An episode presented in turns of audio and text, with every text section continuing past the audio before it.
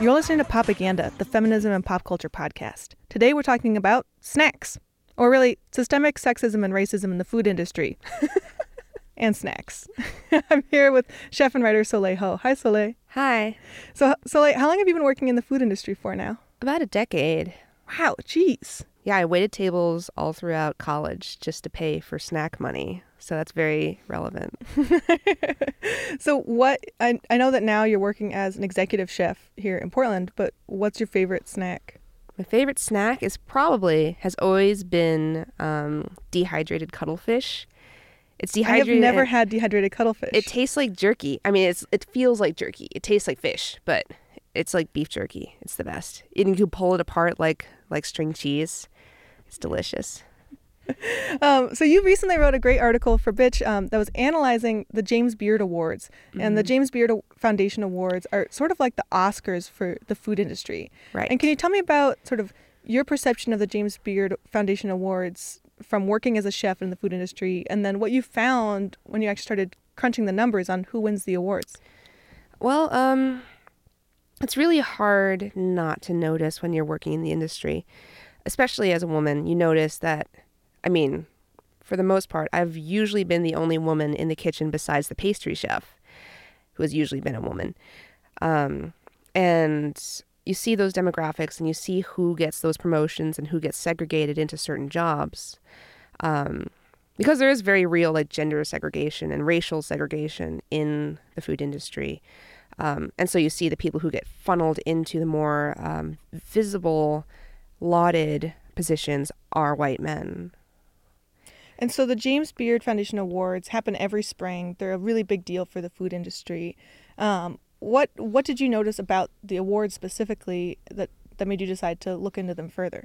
At least in the past few years, when they've started taking notice, um, it's hovered around twenty percent of uh, women in the overall nominee pool. Um, wow! As far so, as so, who so wins, for, yeah, yeah. So for all these awards, the percent of women who are nominated for these super prestigious awards, it's only 20% of the of the nominee pool. Yes. Wow.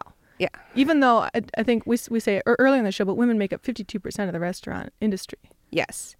Um, but it's like I said before, um, they don't get this, they don't get the jobs that get the awards, um, which is really unfortunate. But I mean, the awards are not the be all end all of everything, but um, as chef Amanda Cohen, who cooks at Dirt Candy, it's her restaurant in New York, um, says the awards, in a sense, determine who gets investors attracted to them and who gets written about and who gets to enter that hype cycle that allows you to do your own thing and have independence and open your own restaurant and have that sort of financial flexibility and, and um, mobility. And so when it's distributed unfairly, um, it has very real results. Right. It's kind of like the Oscars, where a large percentage of the population just want to be like write them off and ignore them entirely. But who wins and who's nominated has real world impacts for those people. Right. And and being nominated or winning a James Beard Award can change your life and can change the financial status of your restaurant. Right. Yeah. You can kind of compare it to um, the Oscars in that the casting directors will look, you know, for the kind of actor who will win an Oscar. Um, and you can compare that to investors who are going to look for the kind of chef who will win a James Beard Award. And so you actually took the nominee list this year. The James Beard Awards don't happen until May, but you took the nominee list from this year and put it into a big spreadsheet and actually crunched the numbers on the gender breakdown as well as the racial breakdown as best you could of the nominees. So yes. what did you find when you actually crunched the numbers? Um, I found that compared to the real um, ratios um, of like race and ethnicity in the American food industry. White nominees far outpaced um, the number of nominees who were people of color. In the James Beard Award nominee pool, about 80% were white and about 20% were people of color. Whereas in the food industry at large, it's more like 50 50. Yeah, so so in the in the food industry at large, there's lots of people of color who are working in restaurants and making food, but they're not the ones who are getting these prestigious awards. Right. And that that relates actually to um, I mean this this relates to a larger issue around celebrating cuisine and celebrating the food that's made by white male chefs when the food made by women or people of color isn't getting the same kind of recognition. Right.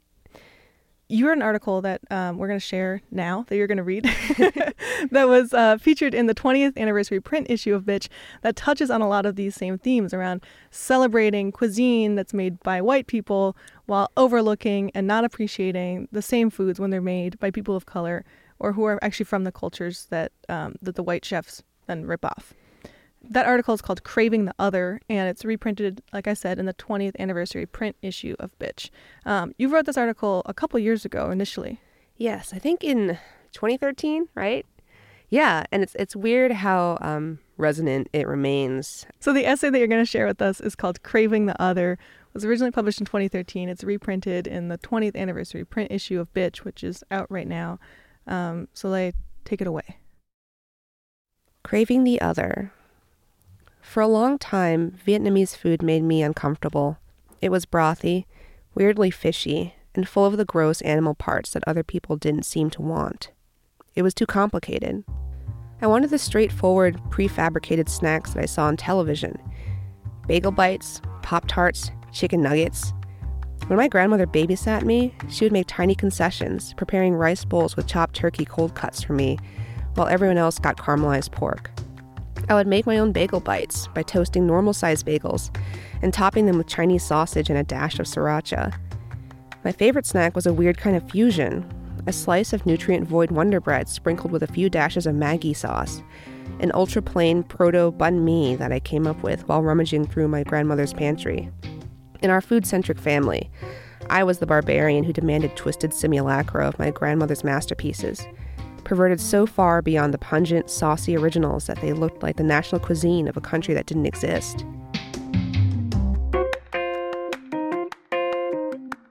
When I entered my first year of college in Iowa, a strange pattern began to emerge as I got to know my classmates.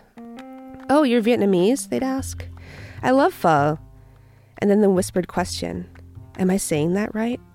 The same people who would have made fun of me for bringing a stinky rice noodle salad to school 10 years ago talked to me as if I were the gatekeeper to some hidden temple that they had discovered on their own. Pho was a shortcut for them a way to tell me that they knew about my culture and our soupy ways without me having to tell them. I would hear this again and again from that point on. I'm Vietnamese, they love pho. I told people to pronounce it a different way each time they asked, knowing that they would immediately march over to their racially homogenous group of friends to correct them with the authentic way to pronounce their favorite dish.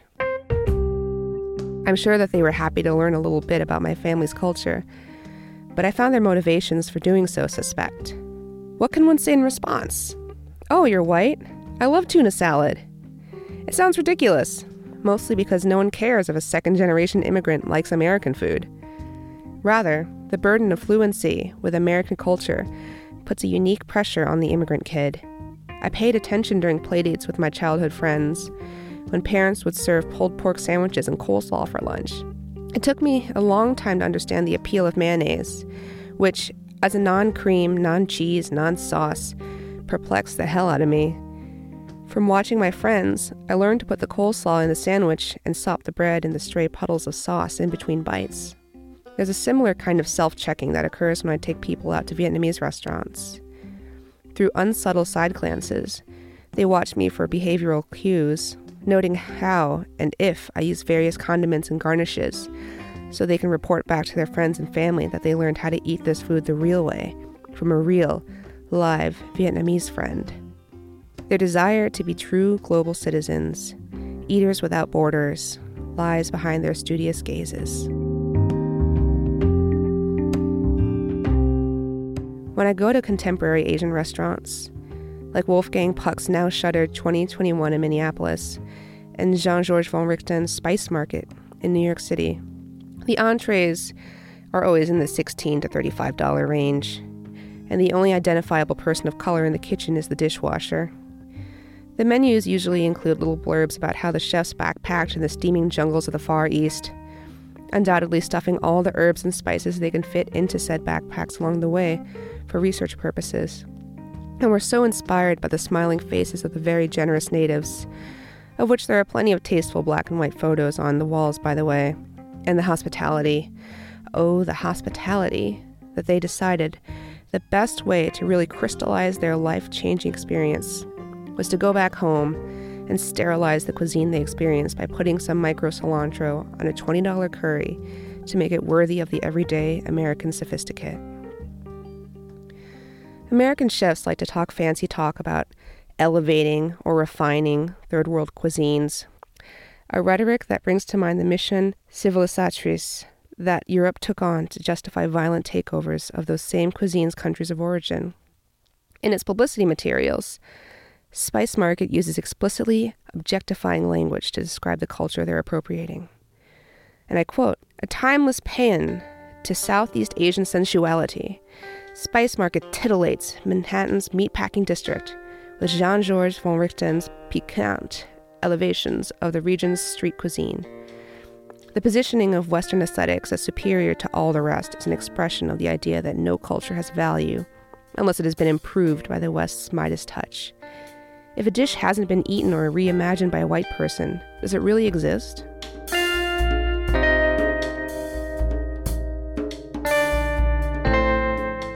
Andrew Zimmern, host of Bizarre Foods, often claims that to know a culture, you must eat their food.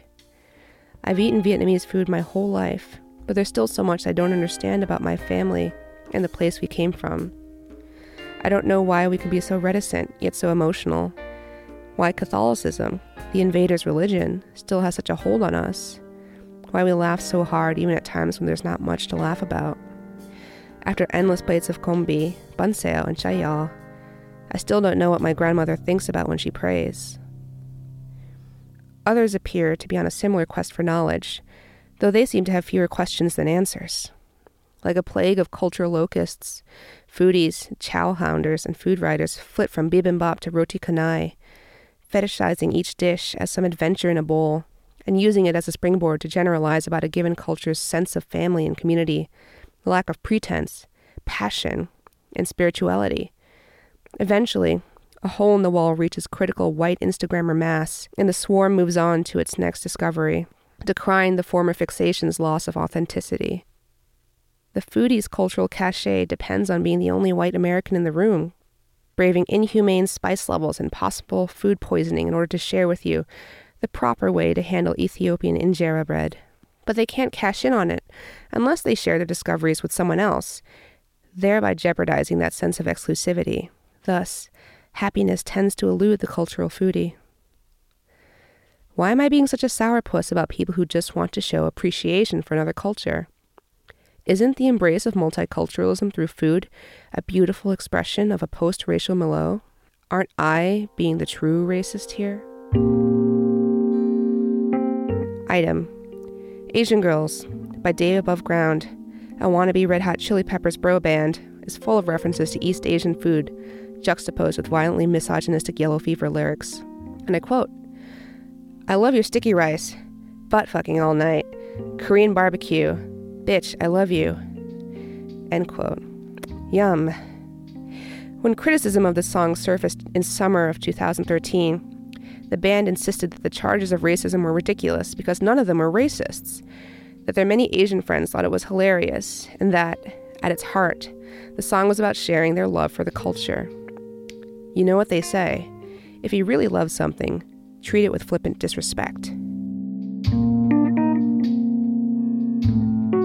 Item Alton Brown's Asian Noodles episode of Good Eats takes us on an educational trip to the typical Asian American grocery store by having its host travel through a lengthy underground tunnel that is a visual echo of the idea of digging a hole to China.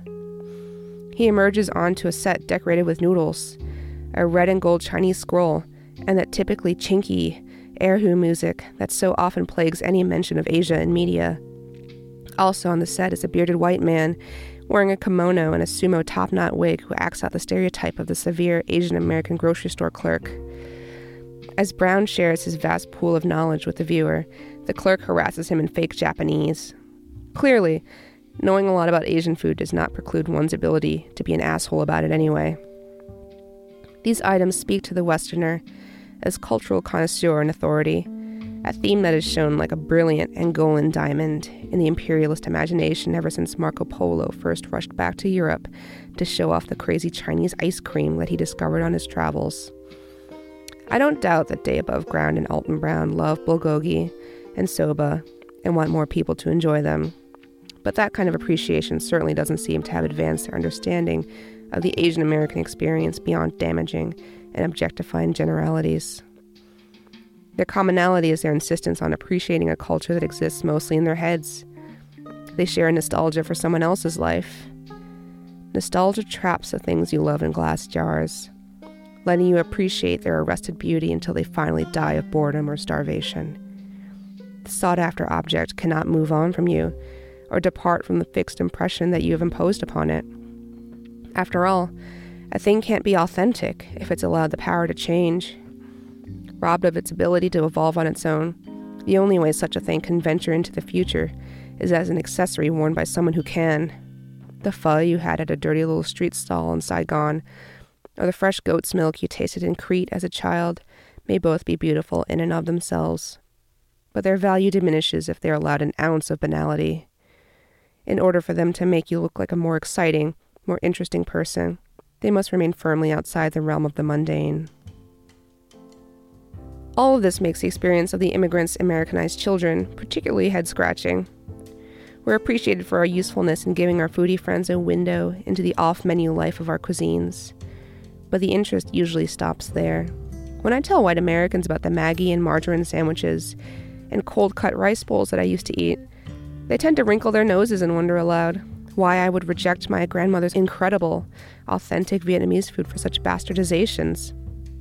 What I don't tell them is, it's because I wanted to be like you. We live in a time where the discriminating American foodie has an ever evolving list of essentials in their pantry Ras el hanout, shrimp paste, lemongrass, fresh turmeric. With a hugely expanded palette of flavors, you can experiment with these ingredients in ways that used to be possible only for medieval kings and nobles who spent fortunes on chests of spices from the Orient. By putting leaves of cabbage kimchi on a slice of pizza, you're destroying the notion of the nation state and unknowingly mimicking the ways in which many Korean American children took their first awkward steps into assimilation, one bite at a time, until they stopped using kimchi altogether. Over time, you grow to associate nationalities with the quaint little restaurants that you used to frequent before they were demolished and replaced with soulless, Americanized joints. You look at a map of the world and point a finger to Mongolia. Really good barbecue. El Salvador.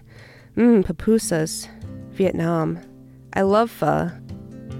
When you divorce a food from its place and time, you can ignore global civil unrest and natural disasters. Knowing, as you do, that the world's cultural products will always find safe harbor in your precious, precious mouth.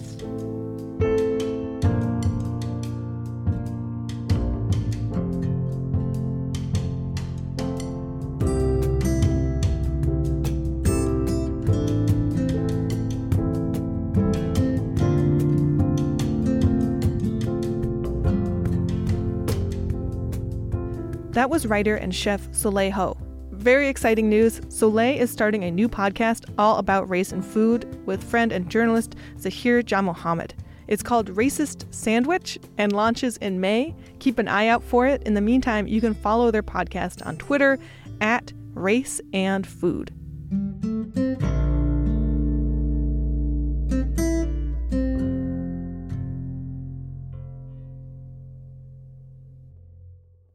You're listening to Popaganda, the feminism and pop culture podcast. Today, we're talking